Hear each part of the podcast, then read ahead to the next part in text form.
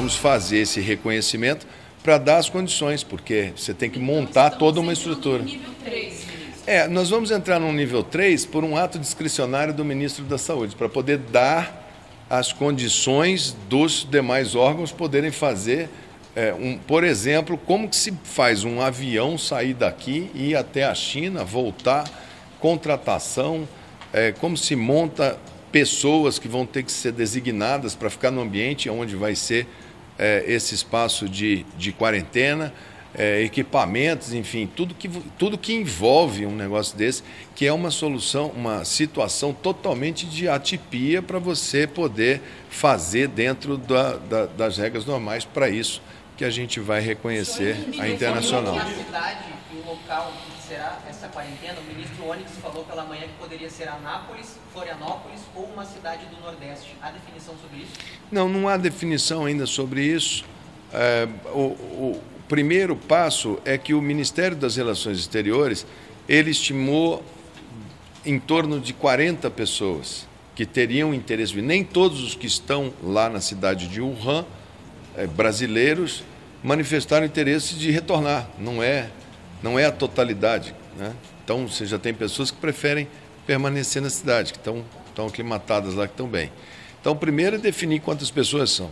Depois é o Ministério das Relações Exteriores fazer as tratativas com o, o, governo chinês, porque você vai mandar um avião, tem que mandar tripulação, tem visto, tem essa história toda, tem que entrar no espaço aéreo, enfim, tem toda a parte, a parte diplomática que eles têm que definir. É, e isso daí deve ter, hoje é dia 3 de fevereiro, né? Então isso daí vai ter agora é, o, o seu rito máximo acelerado por eles. Nesse intervalo de tempo, até que isso ocorra, a gente define. Existe uma base militar é, que tem vantagens pela proximidade, Anápolis, proximidade de Hospital de Forças Armadas em Brasília, com leitos que podem ser separados. É, tem a de Florianópolis, tem as suas vantagens, que é o fato dela ser em processo de, de, de, de pouca ativação, quer dizer, ela é uma base quase é, só com uma manutenção, então ela não perturbaria o dia a dia da, da base militar, mas isso, é, para nós da saúde, o mais importante agora é saber em quais condições. Por exemplo, nós vamos fazer, nós vamos ter que mandar pessoas para fazer exame prévio, porque você não pode trazer uma pessoa que esteja com febre, que esteja com gripado dentro do avião com os outros que não estão. Então tem um exame além de você manifestar, você tem que estar em condições clínicas de viajar, até pela segurança do paciente e dos demais. Aí tem toda uma construção, no caso da saúde, sobre equipamentos de proteção individual para tripulação, para comissariado, preparo de alimento, lixo desse, desse, desse avião, como é que vai ser, vai sair com que nível de segurança, vai para incineração, enfim. E isso só também é uma pergunta que estão me fazendo hoje lá, lá, na reunião, por que só os brasileiros da cidade de Wuhan? Né? Eu achei interessante essa pergunta. Porque ela é a única cidade, ela tem, ela tem quase 70% dos casos, ela é o epicentro. Ela é a única cidade que o governo chinês fez bloqueio, quer dizer, eles estão em regime de quarentena, a cidade como um todo. Seria uma irresponsabilidade muito grande a gente entrar dentro da quarentena e não e não reconhecer que o sistema de saúde chinês, que o sistema chinês que é, é, os colocou em quarentena. Então, e a gente não tem nenhum caso no território nacional até o momento.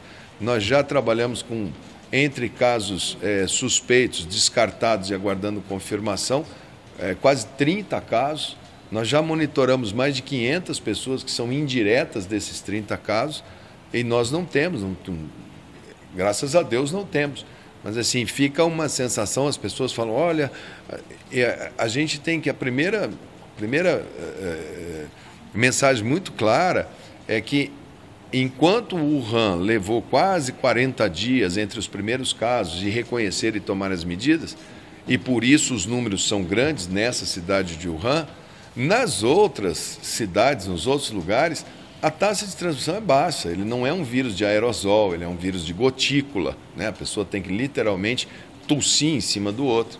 Então, é, a velocidade com que ele está se transmitindo não é a mesma de Wuhan nos outros locais e a letalidade é principalmente pacientes acima de 65 anos. Então, não vão ser trazidos que vêm da China para o Brasil também terão que passar por quarentena? Não, não. tirados lá de Wuhan? De Wuhan, porque, veja bem, a China como um todo, você pega Pequim, que é uma cidade que tem 23, 24 milhões de, de, de habitantes. É, ela não tem 100 casos confirmados, cento e poucos casos confirmados. É, cidade, 183. Não tem 200 casos, mas para 24 milhões, para quem estava esperando uma, uma transmissão absurdamente acelerada, você tem várias que são um caso, cinco casos, dez casos, vinte casos. São muito poucos, elas não estão não tá tendo essa velocidade com que a pessoa imagina. Talvez para o Brasil esse quadro pode ser até mais importante um pouco mais à frente. O nosso inverno é a partir de maio, junho, julho.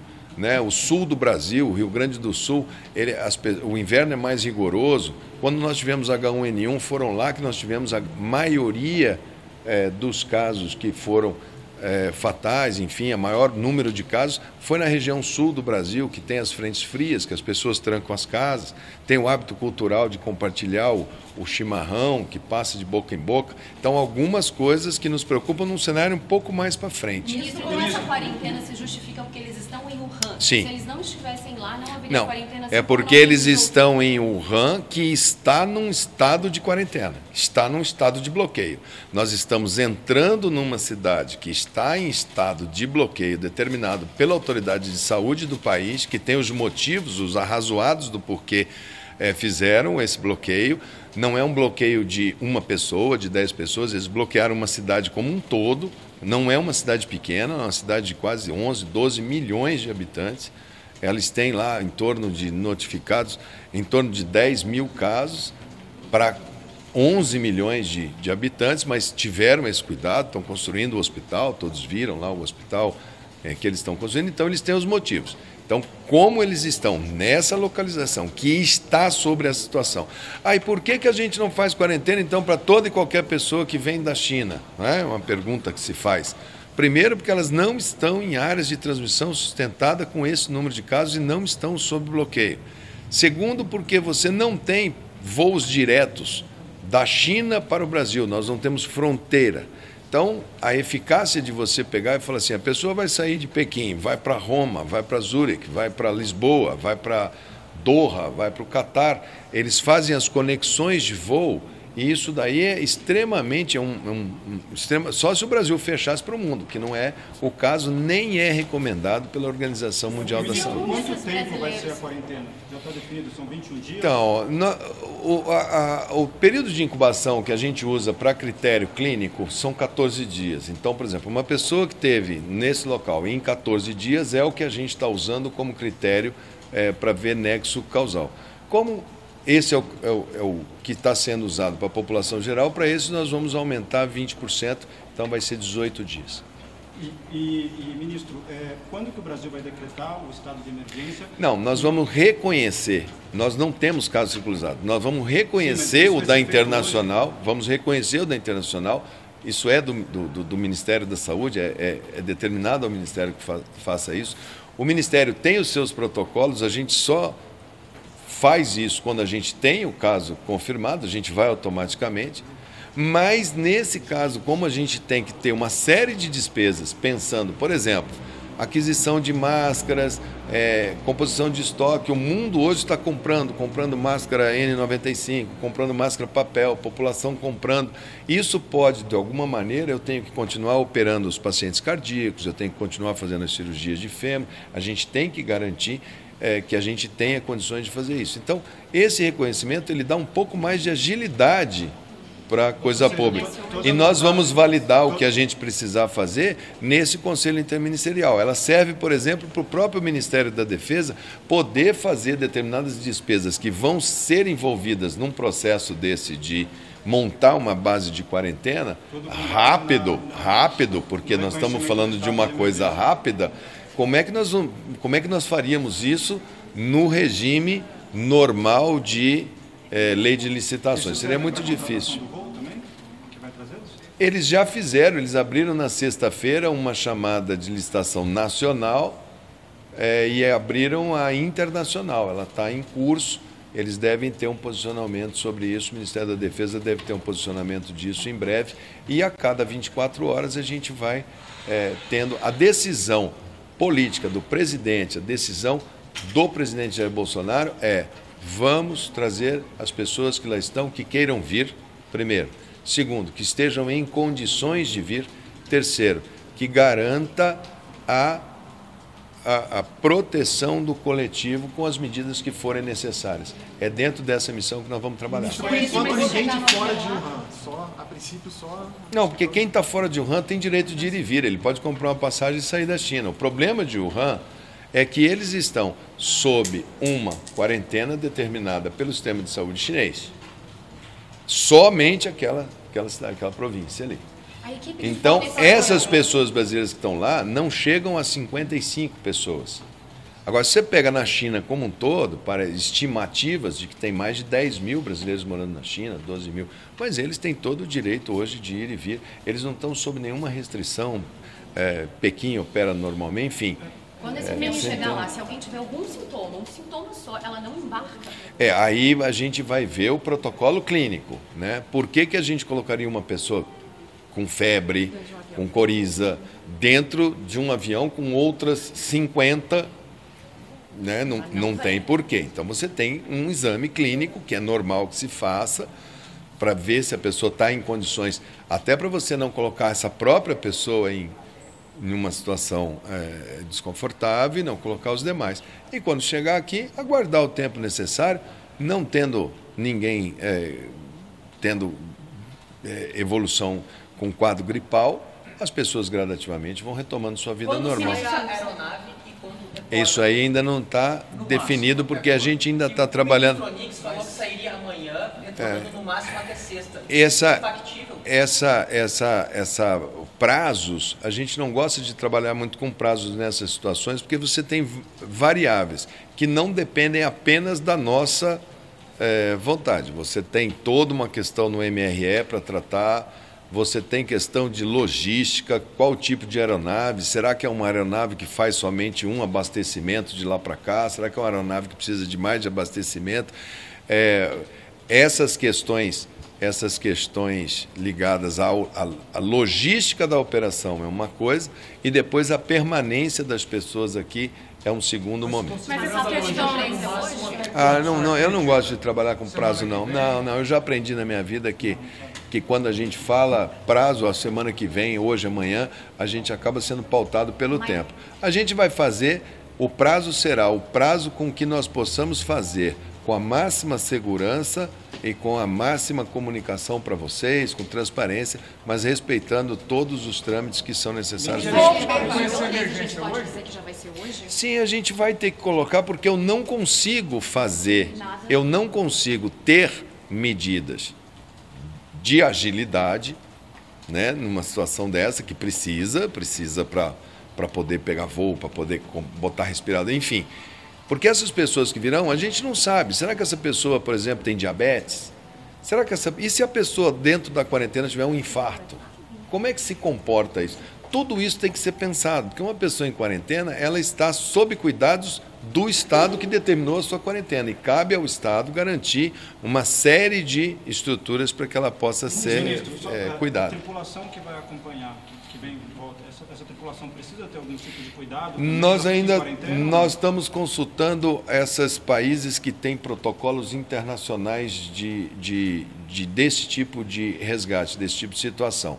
Me parece que se eles usam os equipamentos, se eles saem rígidos de um local que não tem e usam a máscara N95, usam as roupas de equipamento, usam esses procedimentos que em tese eles fariam simplesmente domiciliar. Mas isso a gente ainda vai responder. isso não estamos prontos para responder. Falou sobre casos de cidadãos estrangeiros que têm filhos brasileiros que poderiam retornar também.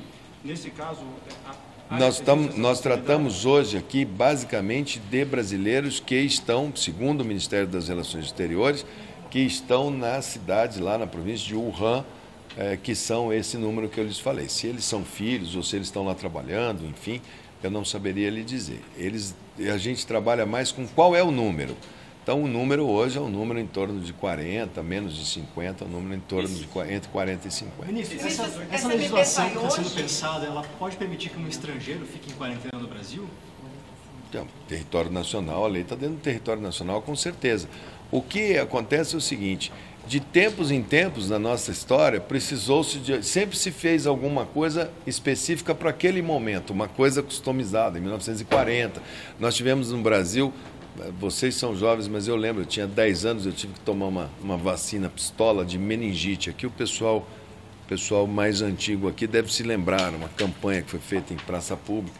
Então ali tem um outro decreto. Aí depois a gente tem um decreto de 2009. A gente tem uma colcha de retalhos. O que a gente vai pegar é trazer isso tudo, ver o Tratado Internacional Sanitário, ver o Código Sanitário e colocar isso, revogar o que tem para trás e colocar isso um texto limpo que seja bem abrangente que a gente possa utilizar. Ministro, já está sendo feito algum tipo de triagem com os brasileiros que estão em Wuhan? Não, ainda não, ainda não, porque isso daí seria feito por essa equipe que vai fazer a busca. Ministro, a MP sai hoje? A gente vai trabalhar para que ela possa sair hoje, porque o Congresso teria que também fazer o seu esforço de analisá-la. O presidente Rodrigo Maia e o presidente Davi Alcolumbre foram extremamente, eh, se colocaram totalmente à disposição. E nós vamos trabalhar para mandar o quanto antes. Se for hoje, vai ser hoje. Mas E esse Estado, hoje? de emergência por decreto. Ainda está definindo, porque vai um voo charter, eh, então eles vão ver quais são as opções. Pode ser que seja uh, nos voos charter. O número de pessoas influencia muito, porque se você estava falando no começo, tinha gente falando que era 300 pessoas, aí você tem que botar um porte de avião né, de 300, já imaginou todo mundo apertado um do lado do outro, o risco sanitário ficaria muito elevado. Eh, depois ah, aí chegamos nesse número, 55. Aí dentro dos 55, 14 falaram, eh, não quero, não, não- prefiro ficar. E teve um que falou, estou em dúvida. Então, os outros falaram, queremos sair. Então, eles estão trabalhando ali com os números, estão consultando as pessoas. E nós estamos informando, se vocês vierem, vocês vão ser examinados para poder entrar no avião, para saber se vai ser feito uma anamnese, um exame clínico.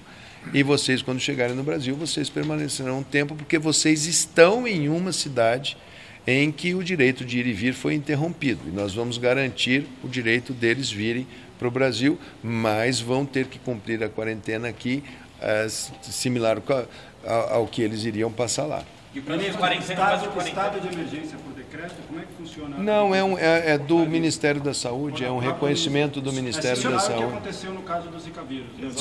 sim, Basicamente, naquele o mesmo O formato. prazo de quarentena começa só quando eles chegarem no território. Sim, quando eles estiverem dentro da unidade onde eles vão, vão permanecer.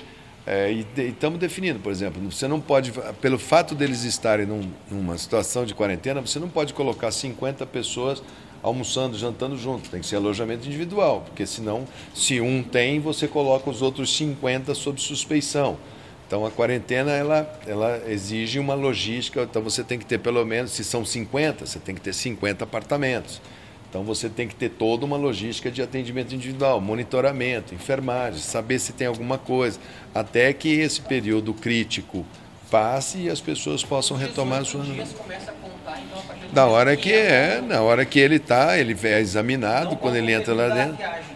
Não, é a partir do momento que ele está dentro do nosso território, que ele está dentro da, é, da, da situação que a gente vai controlar. E não é, quarentena não é nada para colocar alguém em situação. É, é- é exatamente, ela é pensada. A Itália, por exemplo, o Canadá colocou em quarentena um navio inteiro. Você pode ter essa situação, ela não diz respeito somente à pessoa, a uma pessoa, a um grupo de pessoas, ela diz respeito a uma situação. Se a gente parar para pensar, até no futuro a gente vai ter que falar isso sobre saúde animal, também exige. Tem, a China agora, se vocês viram hoje de manhã, ela também anunciou a, a gripe aviária. Né? Eles iniciaram lá um processo é, que, que é do, dos pássaros lá, das, da, da, da, da criação de, de, de gansos, galinhas, essas coisas. Então está todo mundo monitorando muito, está todo mundo monitorando muito. Pode acontecer de você ter uma situação dessa de interesse animal, por exemplo. O Brasil tem o maior rebanho de gado, porco, o nosso- o nosso- o país é agro, né? Então você pode ter situações que você precise fazer isso também para outra coisa. Nesse momento nós vamos tratar somente da humana. Quais são as condições que vocês estão estabelecendo para quais são as condições que vocês estão estabelecendo pela medida provisória para poder fazer a quarentena? Não, a gente vai pegar o consolidado do que a gente tem, isso daí já é definido tecnicamente por alguns acordos internacionais, mas é muito fragmentado no Brasil. Tem uma parte que ficou em portaria, tem uma parte que é decreto, tem uma parte que é uma parte de um código, então a gente vai consolidar tudo, vai revogar o que está aqui e vai fazer um, uma lei de quarentena que sirva para que todos esses todos os itens relacionados à quarentena estejam ali é, compilados. Você pode explicar só... que vai gastar nesse processo todo de fazer A gente ainda tá- ainda está muito precoce de dizer, né? Porque a gente tem uma situação que você tem muitas variáveis. Por exemplo, será que o, o avião é para 150 lugares, para 200 lugares, para 50 lugares, para 100 lugares? O senhor falou em 40. Abaste... Não, 40 pessoas, né? É, mas eu não posso pegar um avião pequenininho e colocar 40 pessoas uma do lado da outra. Então a gente pede sempre um distanciamento, já que a gente está saindo de um local de quarentena que a gente quer minimizar ao máximo os riscos. Né? Então a gente vai ter que mandar toda uma equipe junto para fazer avaliação. Isso nada ainda tem, nós estamos ainda começando essa, essa fase de dimensionamento. Tudo parte dessas premissas que eu falei. A decisão de buscá-los foi tomada agora buscá-los com segurança para eles e para a população brasileira e com todas as comunicações que o caso exige. Para fazer isso, para cumprir essa missão, para nós fazermos isso, nós temos que ter agilidade no processo de contratações e de coisas. Fazer uma contabilidade à parte, decidir o que vai ser gasto no Conselho Interministerial. Alguns ministérios precisam de determinadas situações é, com base nesse, nesse reconhecimento da emergência internacional que a gente faz, é para isso que o regulamento internacional existe, para isso que a Organização Mundial de Saúde faz a emergência internacional, para que os países possam adotá-las para tomar as medidas, a partir do momento que tenham casos. O que nós vamos sair um ponto, até agora o Ministério da Saúde do Brasil, em todo esse trajeto, é, a gente fez agora a linha do tempo, que vai ser a maneira como a gente vai conduzir, desde os primeiros casos lá em Wuhan até o dia de hoje. O Ministério da Saúde, três dias antes da China confirmar, questionava a Organização Mundial de Saúde, porque já tinha notícias de que haveria uma situação como essa. A nossa vigilância funcionou e está funcionando muito bem. É o que a gente tem é, de um bom padrão. O Brasil vai fazer a capacitação de todos os países da América Central e América do Sul a pedido da Organização Mundial de Saúde e da OPAS.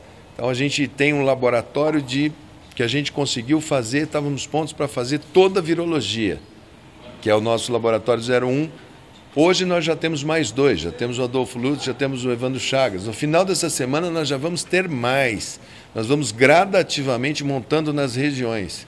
Nós já estamos trabalhando. Se tivermos esse caso desse vírus, como é que ele vai se comportar aqui? A minha impressão é que ele vai se comportar de uma maneira bem, bem tranquila. Mas e se? Então nós desenhamos um cenário otimista, um cenário realista e um cenário pessimista. Olha, vamos adotar o cenário pessimista.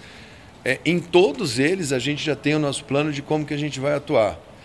Nessa semana, na quinta-feira, todos os secretários estaduais estarão aqui em Brasília. Os secretários das capitais, que são as cidades que normalmente concentram é, casos mais completos, estarão aqui. Cada estado vai dizer qual é o seu plano de contingência, onde que vai atender, caso ocorra. O nosso sistema de saúde já passou por esse tipo de situação em 2002 na SARS, já passou no H1N1 em 2009, 2010, já passamos em 2014 com a MERS e nós já temos uma boa experiência de como lidar com essa situação, coisa que não havia anos atrás. Não, a gente vai trabalhando, se tiver necessidade, a gente tem os recursos todos necessários garantidos pela economia. Nós não temos essa preocupação nesse momento, se tivermos necessidade de algum fundo específico de é, custeio. No momento, a gente não tem necessidade de pedir recurso adicional, porque nós temos no nosso orçamento do Ministério da Saúde previsão de eventos que necessitam de resposta de emergência. Nesse momento, não. Nesse momento, não. Mas se tiver necessidade, aqui no nosso grupo interministerial também, a economia, também a Fazenda faz parte. Confirmado o atendimento vai ser regionalizado ou pode ser no único local? Como assim? Primeiro caso. Não, é, é, é sempre no local onde ocorre, né? Sempre no local onde ocorre. O Brasil é um continente. É, o que vai acontecer, por exemplo, e, o- e- e todos os vírus, enfim, todos os seres vivos, é, eles se comportam de acordo com a temperatura, o calor, a pressão atmosférica, os hábitos culturais. Esse está se comportando assim na China. Como é que vai ser o comportamento dele nos Estados Unidos? Até agora, tiveram um caso, dois casos, estão ali. Japão, Alemanha. A maioria dos países teve um caso, não teve o segundo, ou se teve o segundo, não teve o terceiro. Muito pouco. Como é que isso vai ser no nosso país? Como é que vai ser? né? É, o que a gente está orientando as pessoas é façam higiene, lavem as mãos, né? É, façam a higiene pessoal de uma maneira bem mais rigorosa, que é bom para você evitar não esse, mas toda e qualquer forma de é, contágio de doença respiratória que é muito comum no nosso país. Quando chegar no mês de março, abril, nós vamos ter a nossa vacinação de gripe, que é normal, que todo ano a gente faz com o Butantan. Vai ser super importante vacinar. Porque se você é vacinado e a cobertura da vacina dá 90%, 95% de cobertura para aqueles vírus aos quais ela está ali, ela não dá para o coronavírus. Mas se você tiver um resfriado e informar eu fui vacinado, significa que para o raciocínio do médico, olha, ela tem proteção já esses aqui de 95 ou é melhor do que você ficar sem uma informação. Então a gente vai trabalhar muito para vacinar os nosso público-alvo, os nossos idosos, que são hoje é, os mais que estão sendo é, quadros mais graves. Enfim, e vamos trabalhar com campanha, com conscientização, de que as pessoas é, tomem os seus cuidados, agora, sabendo que isso é um quadro absolutamente normal. Tem muito mais risco hoje uma pessoa falecer de dengue no Brasil né? eu não tô, saberia nem fazer o tamanho dessa conta, quantas vezes maior. É, que sarampo, que é uma doença que tem vacina, febre amarela, que é uma doença que tem vacina, você tem muito mais chance hoje de ter uma doença dessa do que ter essa história de coronavírus. Tá bom? Tá bom, gente. Obrigado. Valeu. Sobre a, a- a emergência internacional. Só a última pergunta, tá, gente? sair a MP hoje ou o senhor aguarda a publicação da medida provisória no DO? Não, eu acho que a gente assim, é uma, corda, uma coisa não Agora, guarda. o senhor vai, vai É. É, a gente vai reconhecer para fins administrativos, porque às vezes a maneira como sendo no Brasil, não, a gente vai fazer para poder viabilizar, inclusive poder viabilizar essa operação que ela vai denotar gastos não programados e que tem que ser tomados com uma rapidez muito grande. assina esse ato hoje? Devo assinar hoje. Vou agora trabalhar nesse texto no Ministério da Saúde, que não estava previsto. Tá bom? Obrigado.